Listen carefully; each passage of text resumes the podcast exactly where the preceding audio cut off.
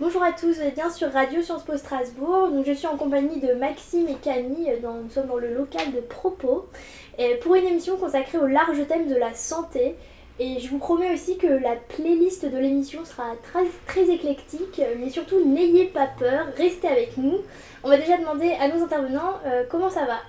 Ça va très bien, merci. Ça va. Et euh, de quoi allez-vous nous parler? Du coup aujourd'hui Camille, tu vas nous parler de quoi? Alors moi je vais vous parler de la charge mentale parce que c'est très euh, lié à la santé. Donc par rapport euh, donc, au travail déjà, euh, c'est aussi d'un point de vue féministe par rapport à l'inégale répartition du, du, travail et aussi de ses effets donc, sur la santé. Et donc voilà, je vais vous parler de tout ça. et Maxime, tu vas nous parler de quoi? Moi, je vais vous parler des hôpitaux, les hôpitaux en crise, et on va se demander si la santé publique est malade. Eh bien, ça promet d'être fort intéressant. Alors, sans plus attendre, je vais vous proposer qu'on réécoute en fait la chronique de Juliette, qui est en première année, qui avait fait une chronique euh, donc sur Balance ton hosto, qu'on avait diffusée lors de l'émission sur le travail euh, il y a quelques mois de ça. Euh, mais j'ai trouvé qu'elle se prêtait bien au thème et du coup qu'on pouvait introduire l'émission avec cette chronique. Donc, on va l'écouter et on pourra en discuter tout de suite après. Donc, la dégradation des conditions de travail, c'est un sujet qui ne date pas d'aujourd'hui. Et il faut noter la nuance entre de moins bonnes conditions de travail et de mauvaises conditions de travail. Donc moi aujourd'hui je vais vous parler notamment des conditions de travail à l'hôpital qui semblent effarantes, voire alarmantes. Donc je ne sais pas si vous avez un peu suivi l'actualité, voilà. depuis le 12 janvier, de nombreux utilisateurs du réseau social Twitter ont euh, tweeté hashtag balance son hosto qui faisait donc écho au hashtag balance son port qui avait suscité, comme vous le savez sans doute, de nombreuses réactions et surtout une grande médiatisation hein, du fait de, des affaires d'agression sexuelle. Donc, de la même manière, euh, le personnel soignant a voulu utiliser ce biais pour dénoncer les conditions de travail à l'hôpital. Donc, euh, comme voilà, on voit assez régulièrement dans des reportages euh, sur des grandes chaînes de télévision, les infirmières sont vraiment à bout de souffle du fait de la charge de travail.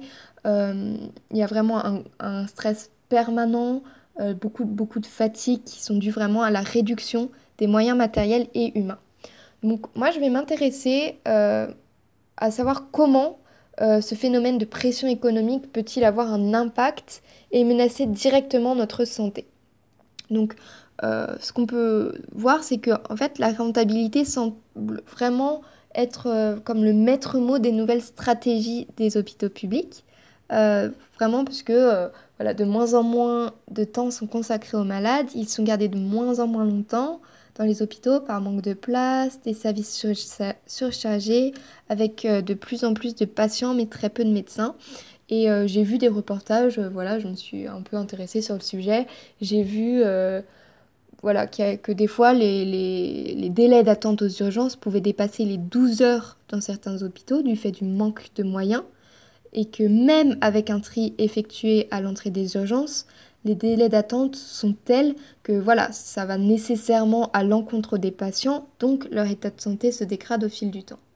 Du coup, bah, ça m'a intéressé et je suis allée voir les témoignages sur Twitter et j'en ai sélectionné un euh, qui illustre bien ce phénomène avec une internaute, enfin euh, oui, une internaute qui écrit, euh, donc je, je cite le tweet, nous nous faisons agresser régulièrement par les patients déments et nous ne pouvons pas assurer la sécurité des patients. Deux soignants pour 24 patients, dont 6 soins palliatifs étiquetés.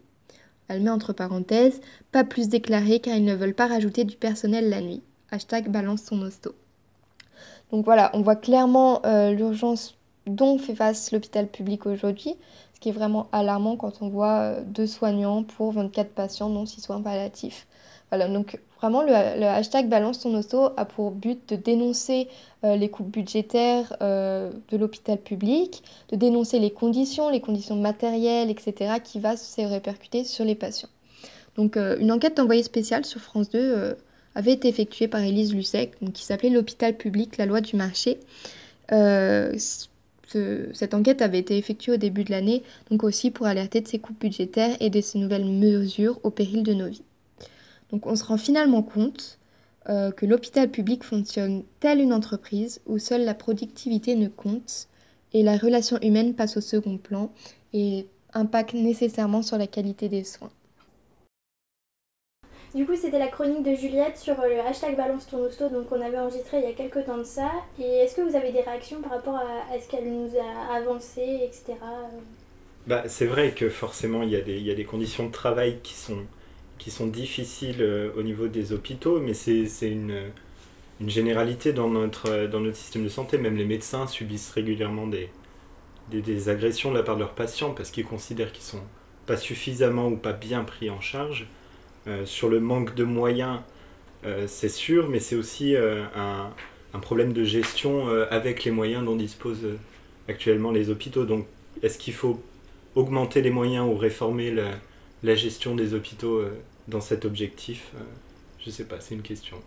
Puis ça pose aussi le problème de ceux qui vont être médecins plus tard, c'est-à-dire que il y a plusieurs euh, études qui montrent qu'il y a moins en moins euh, de, de médecins euh, ben, dans les hôpitaux, mais aussi dans les, dans les villes. Ça, couplé au problème des études et du clausus numerus, etc. numerus clausus plutôt. à la fin, ça fait quand même. Enfin, c'est un problème, et sachant que la santé, c'est quand même crucial pour, dans, dans, un pays. Donc, s'il y a de moins en moins de médecins, c'est assez compliqué. Et du coup, ça me fait penser à la phrase de, je sais pas si vous voyez, euh, Nicolas Bellorguet, qui est euh, professeur euh, d'université à Paris.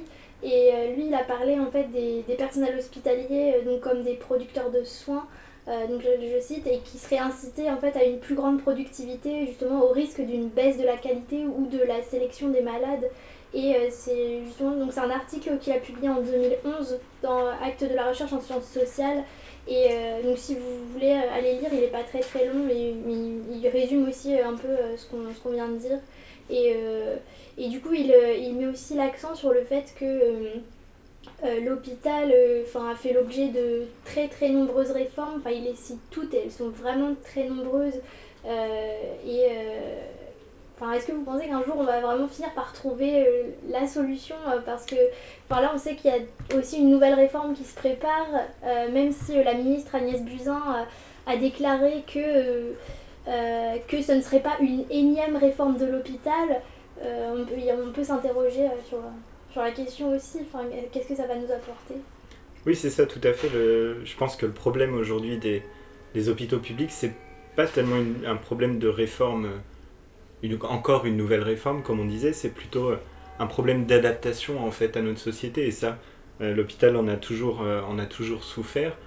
c'est l'hôpital qui a le plus de difficultés comme institution à s'adapter à, notre, à notre mode de vie, à notre société, tout simplement parce qu'il la reflète dans ses côtés les plus positifs comme dans ses côtés négatifs. Donc je pense que effectivement, c'est pas une réforme de l'hôpital qu'il faudrait ou une réforme de certains services, mais une réforme beaucoup plus globale de notre système de, de, notre système de soins. Pour en revenir donc à la ministre Agnès Buzyn, elle déclarait aussi que euh, l'objectif n'était pas de faire des économies, euh, mais justement de voir comment avec le même montant de dépenses on pouvait améliorer la qualité de vie des Français. Et donc elle déclarait ça lors de sa conférence de presse qui était consacrée justement à la transformation du système de santé. Mais euh, est-ce que, enfin, est-ce que vous pensez que justement l'inquiétude des personnels hospitaliers elle est légitime euh, quand, quand, quand, les personnels pensent que justement il va y avoir des coupes et que leur situation va, se dégrader encore plus? C'est sûr que euh, au niveau de l'inquiétude, euh, déjà je pense que c'est un métier qui de base est assez inquiétant, dans la mesure où il faut s'occuper de choses qui sont déjà de nature urgente. Alors si en plus le cadre rend ça de plus en plus stressant, c'est tout naturel que augmente l'angoisse. Donc je vous propose qu'on fasse une petite pause musicale après cette discussion. Euh, on va faire un petit retour dans le temps. Euh, je vous propose qu'on parte en 1934, alors ça remonte un petit peu, mais euh, j'aimerais bien qu'on écoute Gaston Ouvrard qui va nous chanter la chanson Je ne suis pas bien portant. Ça va bien avec le thème de la santé. Et on se retrouve juste après.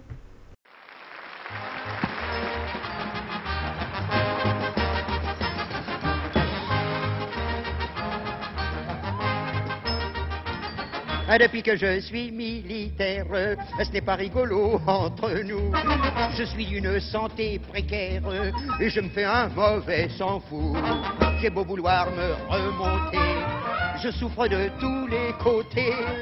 J'ai la rate qui se dilate, j'ai le foin qui est pas droit, j'ai le ventre qui se rentre, j'ai le pylore qui se colore, j'ai le gosier anémié, l'estomac bien trop bas et les côtes bien trop hautes, j'ai les hanches qui se démangent, j'ai l'épigastre qui s'encastre, l'abdomen qui se démène, j'ai le thorax qui se désaxe, la poitrine qui se débine, les épaules qui se frôlent, j'ai les reins bien trop fins, les boyaux bien trop gros, j'ai le sternum qui se dégomme et le sacrum c'est tout comme, j'ai le nombril tout en vrille et le coccyx qui se dévisse. Ah mon Dieu c'est embêtant d'être toujours patraque, ah mon Dieu c'est embêtant, je ne suis pas bien portant. Ouais.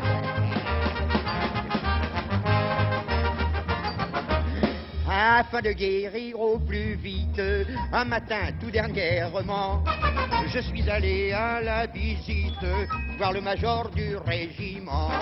D'où souffrez-vous qui m'a demandé? C'est bien simple que j'ai répliqué.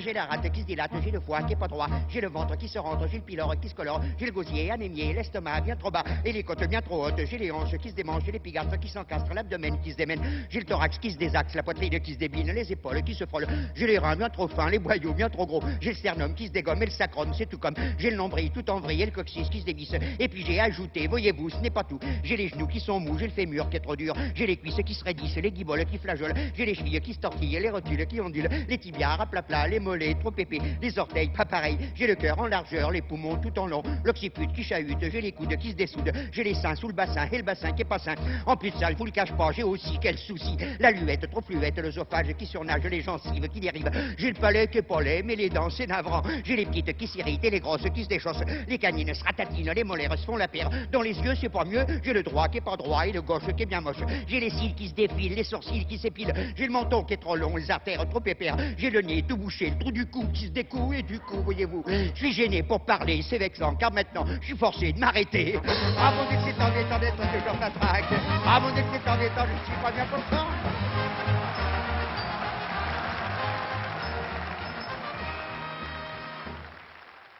C'était Gaston Ouvrard avec Je ne suis pas bien portant. Euh, merci de ne pas juger ce choix musical parce que j'ai eu quelques difficultés à trouver des titres sur euh, le thème de la santé. Je me suis dit que celui-là, voilà, pouvait, pouvait bien passer à l'antenne.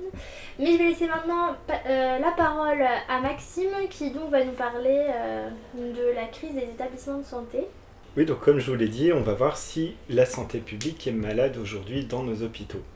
Alors au-delà du titre un peu provocateur de cette chronique, il s'agit bien pour nous aujourd'hui de poser la question de l'efficacité de notre système de santé, et notamment de nos chers, peut-être trop chers, hôpitaux publics. Depuis longtemps, les gouvernements posent la question de l'endettement croissant des établissements de santé qui sont financés par l'État. Et dans le même temps, pour reprendre des termes de président, les professionnels de santé réclament plus d'effectifs, plus de moyens pour que les soins soient efficaces. L'efficience au détriment de l'efficacité, est-ce vraiment la réforme proposée par la ministre de la Santé? Alors l'hôpital public, aujourd'hui, il n'a plus la place centrale qu'il avait dans une cité médiévale. L'appui et le personnel religieux ont disparu et les professionnels sont triés sur le volet. La première difficulté de nos établissements de soins, c'est bien celle-ci. Un problème de formation. En France, comme tu le disais, les études de santé sont parmi les plus difficiles. La sélection, elle a pour objectif l'efficacité du système de santé, me direz-vous, mais est-ce qu'on peut vraiment prétendre à un système performant lorsqu'il est défaillant en termes d'effectifs? Déjà candidat, puis président, Emmanuel Macron revient sans cesse sur cette absurdité qu'est le numerus clausus. Instauré en 1971 par Simone Veil, drastiquement abaissé par Alain Juppé en 1995, le savant nom avait pour objectif de limiter le nombre d'étudiants en médecine autorisés à passer le cap de la PACES. Pourquoi une absurdité? Ben Parce que ce système permet de limiter le nombre de médecins dans un pays qui en manque cruellement. On écarte de manière précoce des étudiants qui pourtant, malgré leurs résultats moins bons que les meilleurs, auraient fait d'excellents professionnels.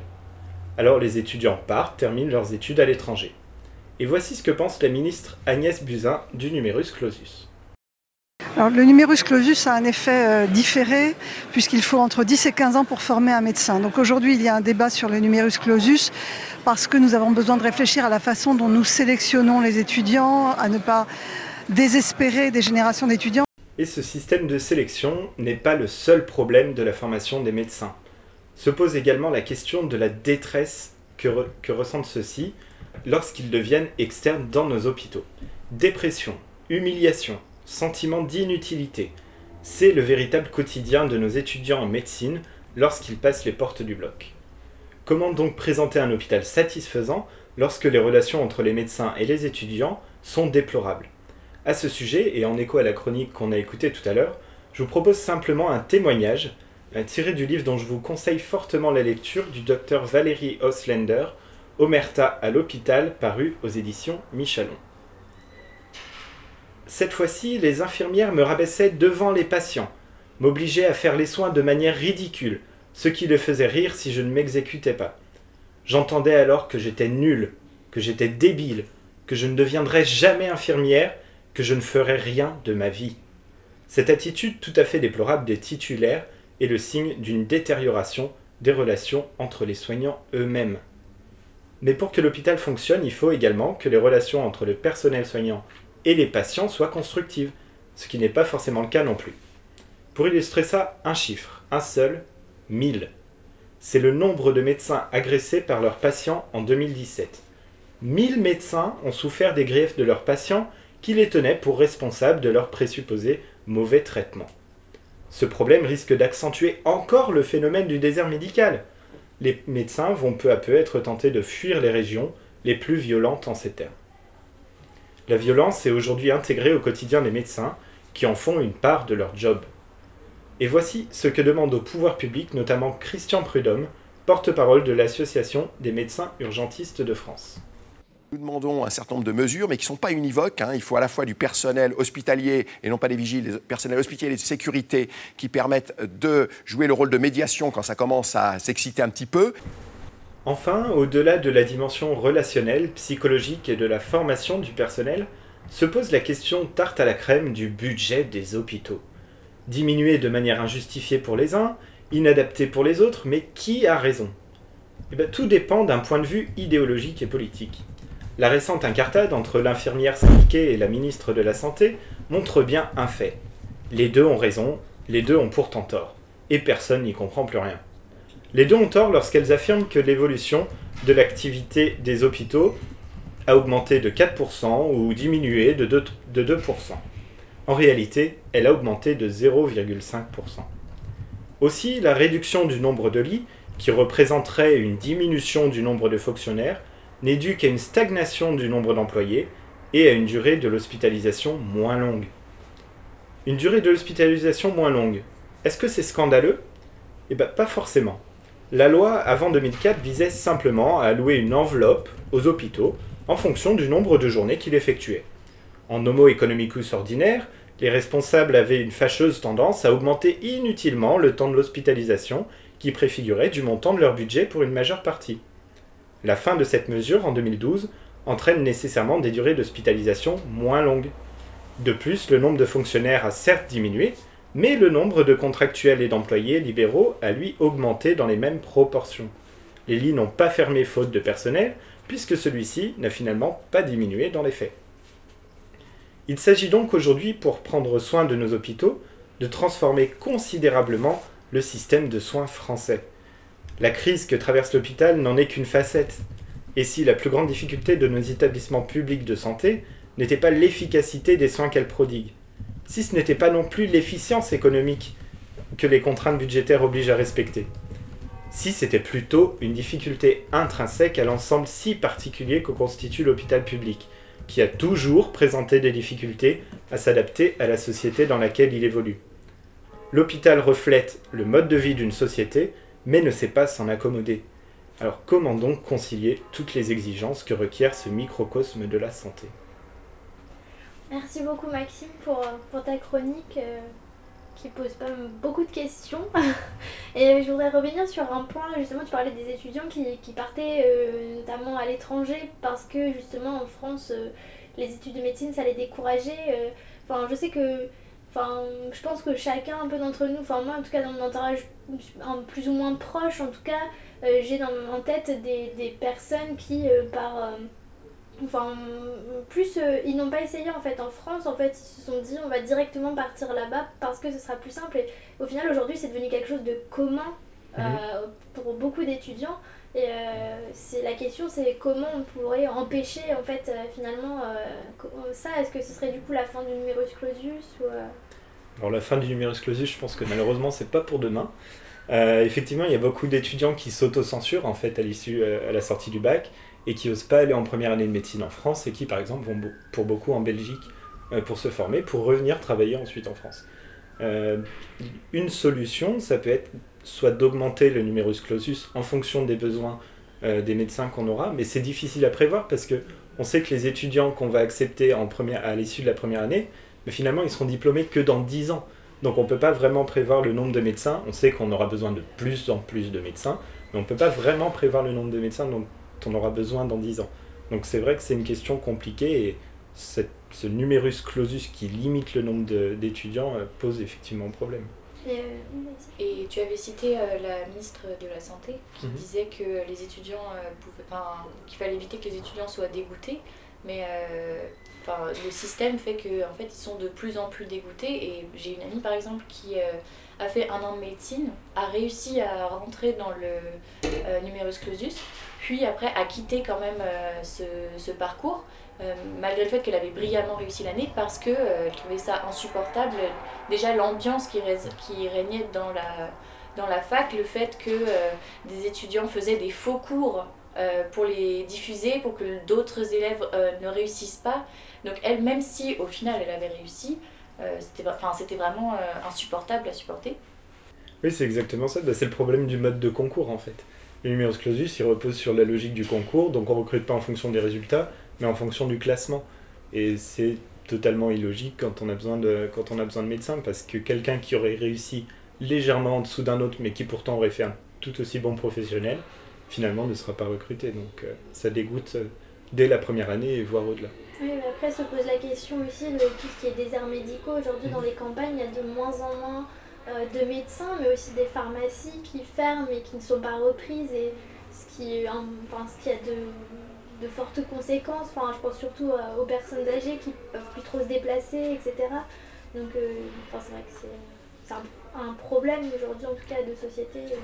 Il y a une solution qui est proposée justement par le gouvernement pour lutter contre les déserts médicaux et en même temps contre le numerus clausus, la solution pourrait être pas d'éliminer certains candidats euh, parce qu'ils sont en dehors du classement, mais d'affecter un classement et ensuite de, enfin de faire une hiérarchie des vœux en fait euh, pour, les, pour, les, pour les stages et pour les, les cabinets qui souhaitent reprendre. Et ensuite, selon leur classement dans l'université, ils seront affectés à leur premier vœu ou, ou à leur vœu suivant. Donc ça peut permettre de résoudre une partie du, du problème. Oui, sachant que ceux qui ne réussissent pas à rentrer dans le numerus clausus de la première année, s'ils euh, continuent leurs études, imaginons un système où euh, ceux qui n'étaient pas dans les premiers puissent continuer les études. et s'ils ils échouent au fur et à mesure, dans tous les cas, il y aura une élimination. Enfin, je veux dire, ceux qui n'y arrivent pas ne seront pas médecins à la fin, dans tous les cas. Donc, après, ça pose la question du. Est-ce que c'est vraiment utile de les laisser continuer s'ils n'y arrivent pas? Mais c'est sûr qu'il doit y avoir un système alternatif que euh, cette euh, compétition euh, dangereuse en fait. Et sinon, enfin moi je sais que c'est pas un sujet que je connais très très bien. Est-ce que vous, vous savez par exemple si ça fonctionne mieux ailleurs en fait? Est-ce qu'il y a d'autres pays où, enfin, sans, sans, vouloir s'en inspirer forcément, parce qu'on sait très bien que de plaquer un modèle d'un autre pays sur, sur notre pays ça marchera pas, mais est-ce qu'il y a d'autres pays où ils ont trouvé des solutions à ça? Bah, c'est pas pour rien qu'il y a des étudiants qui partent, travailler en qui partent étudier en Belgique. Euh, on en a beaucoup. Alors, la loi les autorise à revenir travailler en France, mais souvent, quand ils ont étudié en Belgique, il y en a aussi qui restent travailler là-bas et ça pose encore un problème pour nous, euh, pour la France. Donc, euh, effectivement, le système fonctionne mieux parce qu'il n'y a pas ce système de numerus clausus, mais plutôt un système de résultats, et aussi parce que les cours sont mieux adaptés à la réalité du terrain. Aujourd'hui, on apprend à des médecins à calculer des formules absolument pire que les formules de GE. Et pourtant, euh, c'est quelque chose qu'ils vont jamais utiliser au cours de leur carrière professionnelle. Donc, euh, il y, une il y a quelque chose qui est illogique aussi dans, dans la formation, dans les cours. il faudrait aussi une évolution du coup de l'enseignement, de voir un peu euh, peut-être une possible réforme de l'enseignement au niveau de la santé, enfin, de ce qui est médecine. Euh, du coup, je vous propose donc qu'on fasse une nouvelle pause musicale euh, avec euh, un changement total de registre puisque nous ne serons plus dans les années 1930, mais de quelque chose un peu plus récent, 1998, avec le groupe Cartoons qui chante Witch Doctor.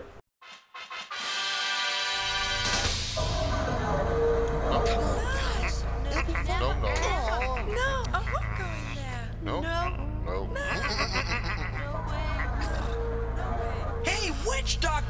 Give us the magic words. All right. You go ooh, ooh, ooh, ah, ah, ting, ting. Mm. Walla, bing, bang. All right. Ooh, ee, ooh, ah, ah, ting, tang. Walla, walla, bing, bang. Ooh, ee, ooh, ah, ah, ting, tang. Walla, walla, bang, bang. Ooh,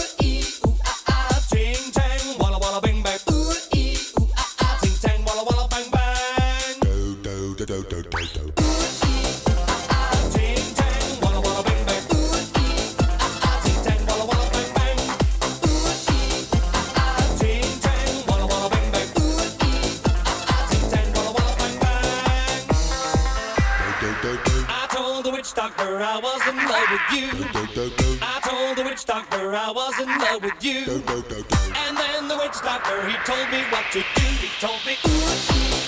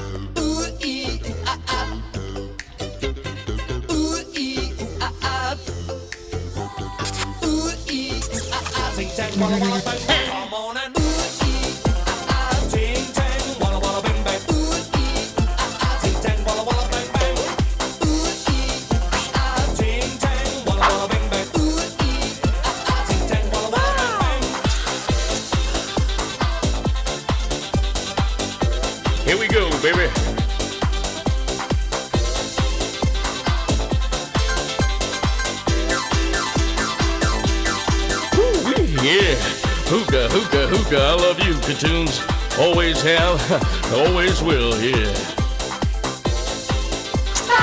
Woo, baby, I'm alive, rocking and rolling. Elvis has just left the building. Alors, c'était Witch Doctor de Cartoons. euh, c'était la folie ici, on peut dire. hein. Euh, tout le monde a adoré. Euh, et maintenant, je vais laisser la parole à Camille, du coup, euh, qui va nous parler euh, de la charge mentale. Parce que c'est. On a pris le. Là, pour le moment, on a pris le sujet de la santé sous le thème de l'hôpital, des études de médecine, etc. Mais maintenant, on va parler de la charge mentale, qui est liée à la santé. Et c'est sous un angle tout à fait différent. Donc, c'est à toi. Alors, merci. Bah déjà, il y a une question qui se pose. Qu'est-ce que la charge mentale?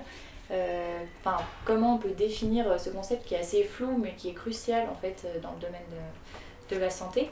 Donc, euh, en général, euh, c'est défini comme le fait de devoir penser à quelque chose qui n'a rien à voir avec ce qu'on fait actuellement. Donc, par exemple, euh, en cours, quand moi personnellement, petite étudiante de Sciences Po, je pense au fait que je dois acheter euh, de la salade au carrefour euh, après, puis penser à appeler ma mère, puis penser euh, à euh, réparer mon vélo.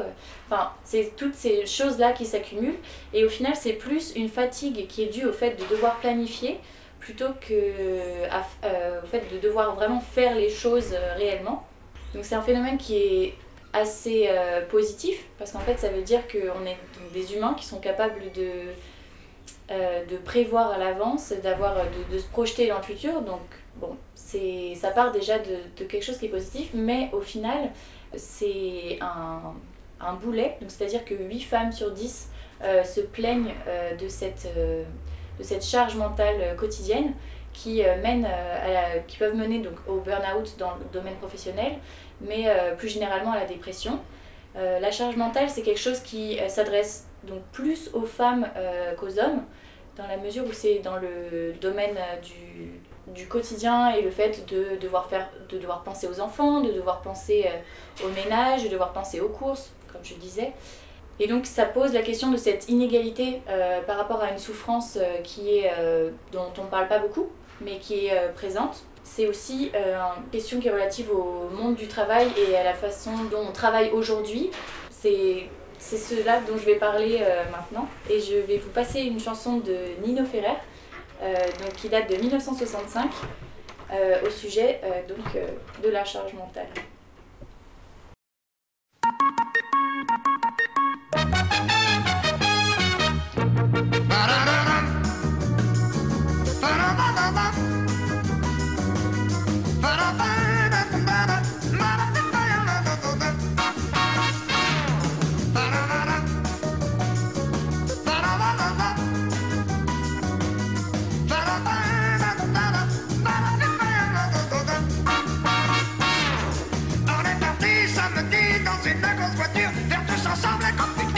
En emportant des paniers, des bouteilles, des paquets et la radio.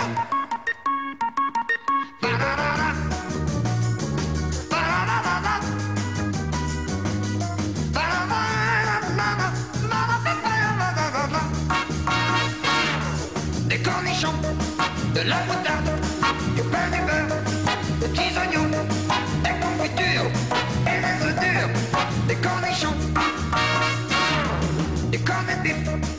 des biscottes, des macarons, un tire-bouchon, des petits beurres et de la bière, des cornichons. On n'avait rien oublié, c'est maman qui a tout fait, elle avait travaillé pour nous sans s'arrêter, pour préparer les paniers, les bouteilles, les paquets et la radio.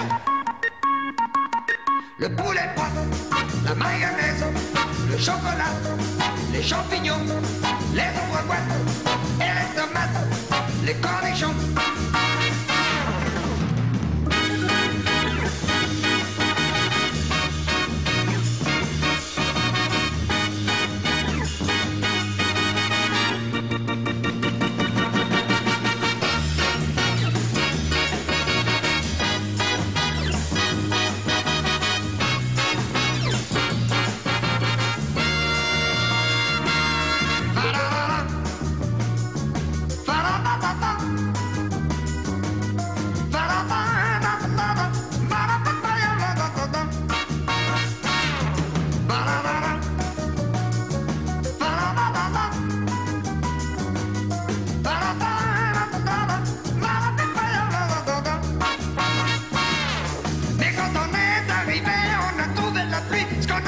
Oublié, c'était les parapluies.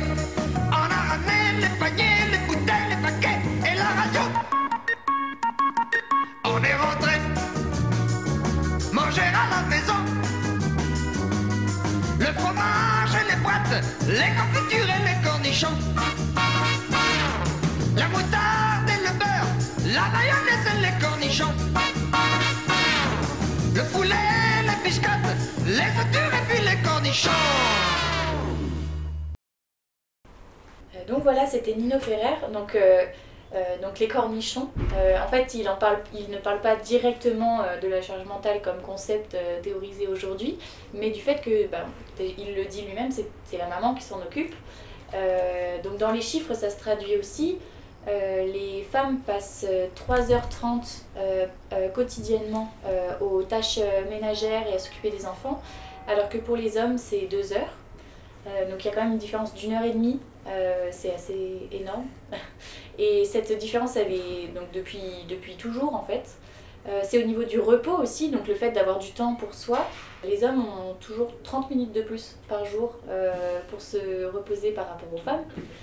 Dans, déjà dans la répartition du temps, on voit qu'il y a des inégalités et cette séparation et cette euh, inégalité, c'est euh, le fait d'avoir des choses à penser. Après, les hommes sont plus concernés par rapport à ce qui relève du travail. Donc ça se manifeste euh, surtout par les burn-out. Donc les hommes sont plus concernés par les burn-out que les femmes. Et donc là, c'est une fatigue mentale qui se traduit aussi en fatigue physique. C'est-à-dire que pour les métiers bah, plus, ou moins, plus ou moins qualifiés d'ailleurs, ça peut engendrer déjà des accidents euh, le fait de, de- d'avoir euh, 15 000 choses à penser, du coup de ne pas être concentré et de ne pas pouvoir faire euh, son travail correctement, fait qu'à la fin, pour toutes les, pour toutes les professions, ça a un impact. euh. Là, je parle de la charge mentale, mais peut-être qu'en fait, vous en avez déjà entendu parler. C'est la dessinatrice Emma qui avait fait une, une BD qui avait beaucoup circulé sur Internet, donc sur Facebook notamment, et qui théorisait ça. Et qui disait aussi que les femmes avaient cette charge mentale par rapport à des activités qui n'étaient pas valorisées.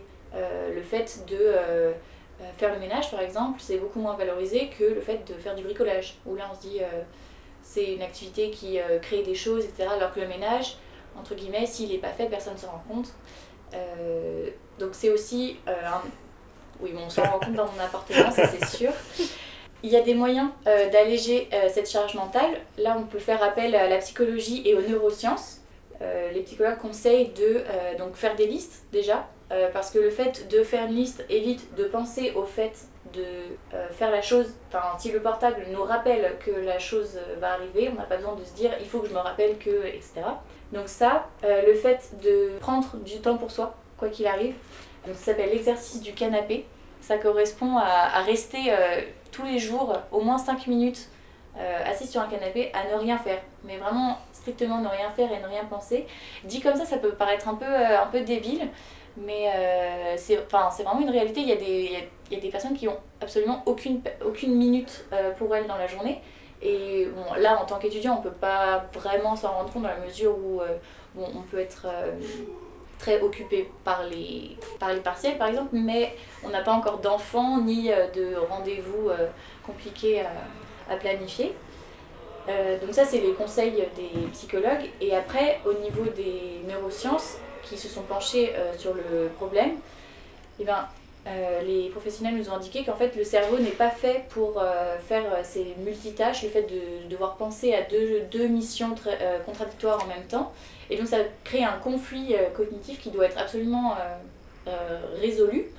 Et donc j'avais écouté une interview d'un médecin qui parlait d'un cas d'une enseignante qui avait ce problème-là, c'est-à-dire le fait de devoir penser pendant un cours à la fois euh, de se concentrer sur les élèves, de faire euh, l'autorité, euh, de faire la discipline, mais de suivre en même temps, donc de parler pour suivre son cours, d'insérer son discours dans la continuité de son programme, de rendre les copies, de prévoir d'insérer un média, enfin bref, que c'était une catastrophe et qu'elle n'arrivait pas à le gérer.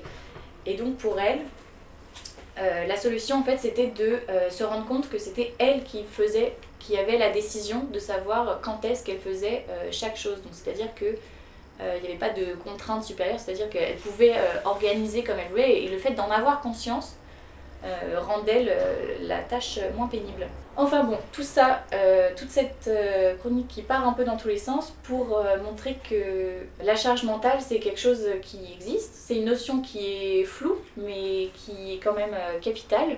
Le lien à la, santé est vraiment direct parce qu'une dépression déjà c'est une, une maladie et la charge mentale c'est un peu l'étape préliminaire à ça. Donc maintenant vous avez tous compris. Vous pouvez vous allonger sur votre canapé pendant 5 minutes. Exactement, 5 minutes tous les jours et en pensant à rien et, et même si c'est que 5 minutes, euh, au final ça peut avoir un, enfin, c'est un réel bénéfice pour euh, toute euh, sa journée. Euh, Merci Camille pour, pour ta chronique. Euh, et du coup, euh, moi j'ai une question. Je sais pas justement, le, le burn-out est en phase d'être reconnu ou a été reconnu vraiment comme véritable euh, maladie. Euh, Est-ce que, enfin, on peut penser que la charge mentale le sera euh, peut-être dans quelques temps euh, C'est dans le- la continuité ou non c'est Alors, je pense pas que ça va être. donc, le burn-out, oui, il est reconnu. En revanche, la charge mentale n'est pas en voie d'être reconnue dans la mesure où elle, concerne, ben, comme je disais, 8, 8 femmes sur 10. Donc, à partir de là, c'est assez compliqué. En revanche, euh, on n'a pas besoin de le reconnaître comme maladie, mais de le reconnaître comme fait existant et euh, essayer de lutter contre. Donc, euh, déjà, par rapport à une meilleure répartition des tâches entre hommes et femmes, des tâches qui soient valorisées ou non valorisées, parce que le, le fait que la tâche que l'on est en train de faire n'est pas valorisée, le fait de, ben, comme je disais, de faire le ménage, ça accentue la pression et le sentiment de non-reconnaissance. Donc, c'est pas une maladie, mais ça existe. Et euh, puis moi je me souviens justement euh, donc de la bande dessinée dont tu parlais et euh, des réactions surtout, des commentaires surtout concernant la bande dessinée. Et il y avait beaucoup de personnes qui, qui niaient totalement l'existence de ça, en tout cas qui disaient que c'était une invention, que c'était n'importe quoi, etc. Enfin, c'est quelque chose qu'on a du mal à rentrer, en tout cas dans, dans, dans la société, cette idée euh, qu'il y ait vraiment des écarts euh, et, cette charge mentale, enfin, c'est quelque chose qui a vraiment du mal à, à s'imprégner, en tout cas. Euh, mais dans ce cas-là, je pense que ces personnes-là devraient, enfin, devraient rencontrer ma mère. Pas- Enfin, ma mère comme, euh, comme d'autres euh, mères qui s'occupent vraiment, enfin, qui ont un emploi du temps millimétré, qui courent d'une activité à l'autre, qui n'ont pas le temps de penser à elles en tant que personne, euh, mais plutôt euh, à leurs enfants, à leur mari, à leurs trucs, à leurs machins. Sans caricaturer, c'est vraiment des situations euh, qui existent. Et, et ça crée vraiment une fatigue de devoir, bah, de devoir organiser 15 000 trucs dans un temps court, de, de devoir tout caler en 24 heures. Je pense que ces détracteurs-là n'ont pas d'enfants ou alors ne font pas beaucoup d'activités. Est-ce qu'on peut avoir un regard masculin sur le, le sujet? Euh, Peut-être pas un regard masculin, mais euh, le, je pense que le souci, comme avec la plupart des maladies psychologiques qui sont euh, en phase d'être reconnues ou dont on connaît l'existence en tout cas, euh, c'est que déjà c'est des faits individuels qui ne se voient pas physiquement, donc c'est compliqué d'avoir conscience de ça parce que souvent c'est quelque chose qui est instauré dans notre quotidien et dont on ne se rend pas forcément compte avant qu'on avant qu'on nous dise que ça existe en fait. Et donc, euh, à mon avis, euh, oui, pour que ce soit reconnu. Puis c'est inscrit même dans notre culture, je veux dire, le fait que les, âmes, que les femmes euh, fa- fassent plus de tâches ménagères que les, jo- que les hommes, doivent penser à toutes les, toutes les tâches. c'est quelque chose qui est ancré dans notre société, qui en passe d'être changé, mais qui, qui est encore là. Donc, Oui, euh, c'est ça, c'est c'est un processus qui va, enfin, qui est très, très lent et voilà, c'est. Mm. Là, on en parle un peu plus, mais euh, c'est c'est encore. il y aura toujours des stigmatisations Oui, de toute façon euh, et des commentaires un petit peu étranges.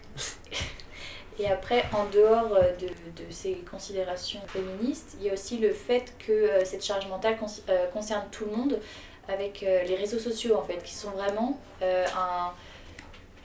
C'était vraiment dans les interviews que j'ai écoutées, les réseaux sociaux c'est une- un facteur d'augmentation euh, de cette charge mentale dans la mesure où ça euh, supprime le, le- le fait de pouvoir se concentrer sur une tâche. Donc par exemple, comme je disais, de se planifier avec son portable, le fait de planifier avec son portable fait que euh, on a 15 000 euh, stimuli en même temps, Facebook, une notification, machin, etc. Et que du coup on n'arrive pas à se concentrer et que ça augmente globalement le, le stress global et que ça, comme tu disais, c'est ancré dans la société. Enfin, je veux dire, euh, personne euh, à cause de ça va arrêter de se. Enfin, va se déconnecter euh, complètement. Il y a des applications qui sont très bien pour ça, pour trouver du temps pour soi. Sur iPhone, alors je retrouve plus le nom de, le nom de l'application, mais il y a des applications qui vous permettent, qui vous montrent une image tout simplement pendant 5 minutes, comme tu disais. C'est comme s'installer sur son canapé pendant 5 minutes. Vous regardez une image et on vous demande de ne penser à rien d'autre que cette image. Et euh, donc si on veut s'éloigner un petit peu, pensez à bien désactiver toutes les notifications pendant que vous regardez l'image, mais euh, ça- pour l'avoir déjà fait, c'est très utile. Et il, il existe même des applications euh, qui, euh, il me semble, qui euh, bloquent les notifications. Donc, euh, voilà, même sans, euh, enfin, même ceux qui refusent de se détacher, en tout cas de leur téléphone, il existe en tout cas des, des aides pour un peu se couper. euh. Donc là, c'est aussi un aspect de la santé qu'on n'a pas pu vraiment euh, beaucoup traiter ici, mais c'est vrai que euh, ça a un impact sur euh, la santé mentale euh, en général. Le fait de ne jamais, enfin de courir d'un truc à l'autre, même si c'est digital, le fait de vaquer d'une d'une activité, enfin d'une appli à une autre, en même temps que l'activité en cours, Et puis les réseaux sociaux en plus nous poussent à regarder des choses très courtes, donc des résumés en général, et puis on se dit tiens il faudra peut-être que je lise là-dessus, mais on laisse de côté, et puis il y a autre chose qui se rajoute par-dessus, donc c'est c'est un engrenage en fait. Et au final, on se... ça devient presque angoissant de se dire Ah, j'ai vu ça, il faudrait que je le lise. Et, et ah oui, mais il y a ça avant. Enfin, ça, ça devient véritablement. ça- En fait, c'est un cercle un peu infernal et euh, on s'en sort pas trop. Et, Donc merci beaucoup Camille pour nous avoir parlé euh, justement de la charge mentale et euh, enfin c'est ça mériterait en tout cas oui de se pencher aussi sur le sujet des réseaux sociaux. Malheureusement on n'a pas trop trop le temps euh, parce que euh, je suis en train de penser que je dois aller euh, faire euh, une fiche de synthèse en histoire et euh, que nous devons conclure l'émission parce que ça va faire une petite heure qu'on parle de la santé. Euh, avant de conclure, enfin, je vous propose quand même qu'on fasse une petite pause musicale parce que rien de tel que la musique pour se détendre un petit peu. Et euh, ça dépend lesquelles, oui. C'est pas la meilleure musique pour se détendre. mais- Mais ça- bon, euh, ça dépend lesquelles en effet. Euh, mais c'est la suggestion, la suggestion de Maxime justement qui était. Tu peux nous, nous annoncer la musique Alors c'est Pierre Perret, une chanson sur l'hôpital. Eh bien, allons-y.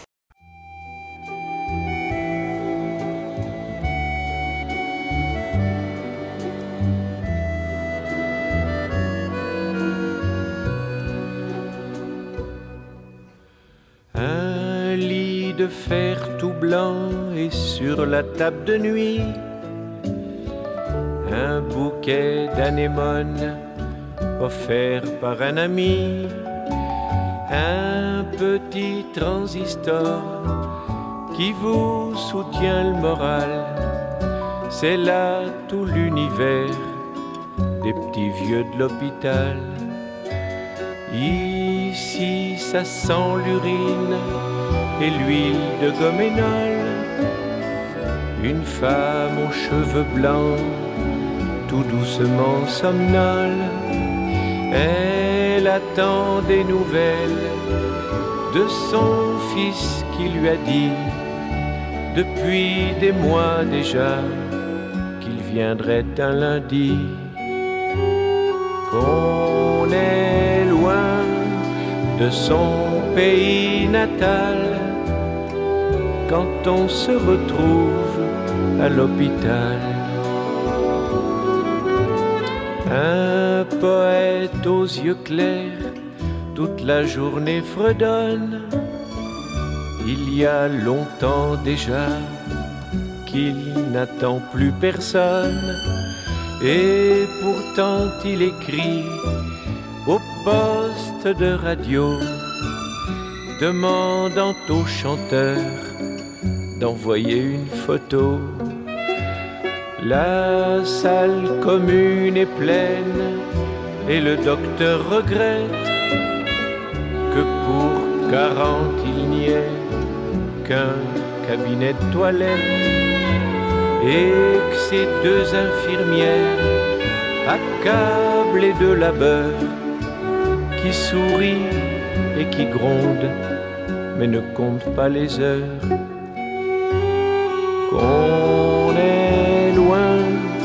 de son pays natal quand on se retrouve à l'hôpital. Ils dévorent en cachette leur paquet de bonbons. C'est meilleur que l'endive et l'éternel jambon. Mais ces dimanches heureux, en famille, en gâteau, peut-on les remplacer par un triste loto? Quel est cet humoriste ou ce génial auteur qui affirmait que l'argent ne fait pas le bonheur?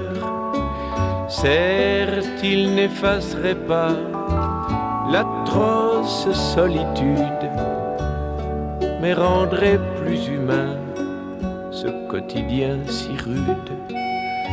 Car on est loin de son pays natal quand on se retrouve à l'hôpital.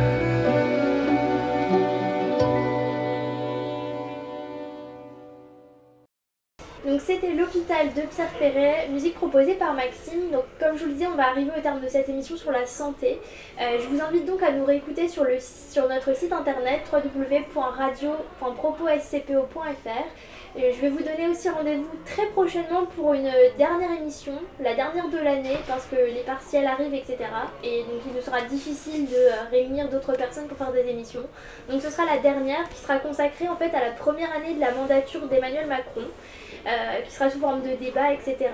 Et euh, vous pourrez aussi bientôt retrouver l'interview de notre parrain euh, Guillaume Meurice, que nous avons enregistré en terrasse lors de son passage à Strasbourg il y a quelques jours. Et je vous propose qu'on on se quitte aussi en musique. Mais avant, je vais remercier donc Camille et Maxime qui ont participé à l'émission. Et euh, on va se quitter en musique. Donc c'était euh, la proposition en fait euh, de Louis qui est étudiant en deuxième année de l'UEP qui nous a proposé en fait de nous faire écouter son, sa reprise de Twist and Shout des Beatles. Et donc je vous propose qu'on conclue là-dessus. A très bientôt pour une prochaine émission.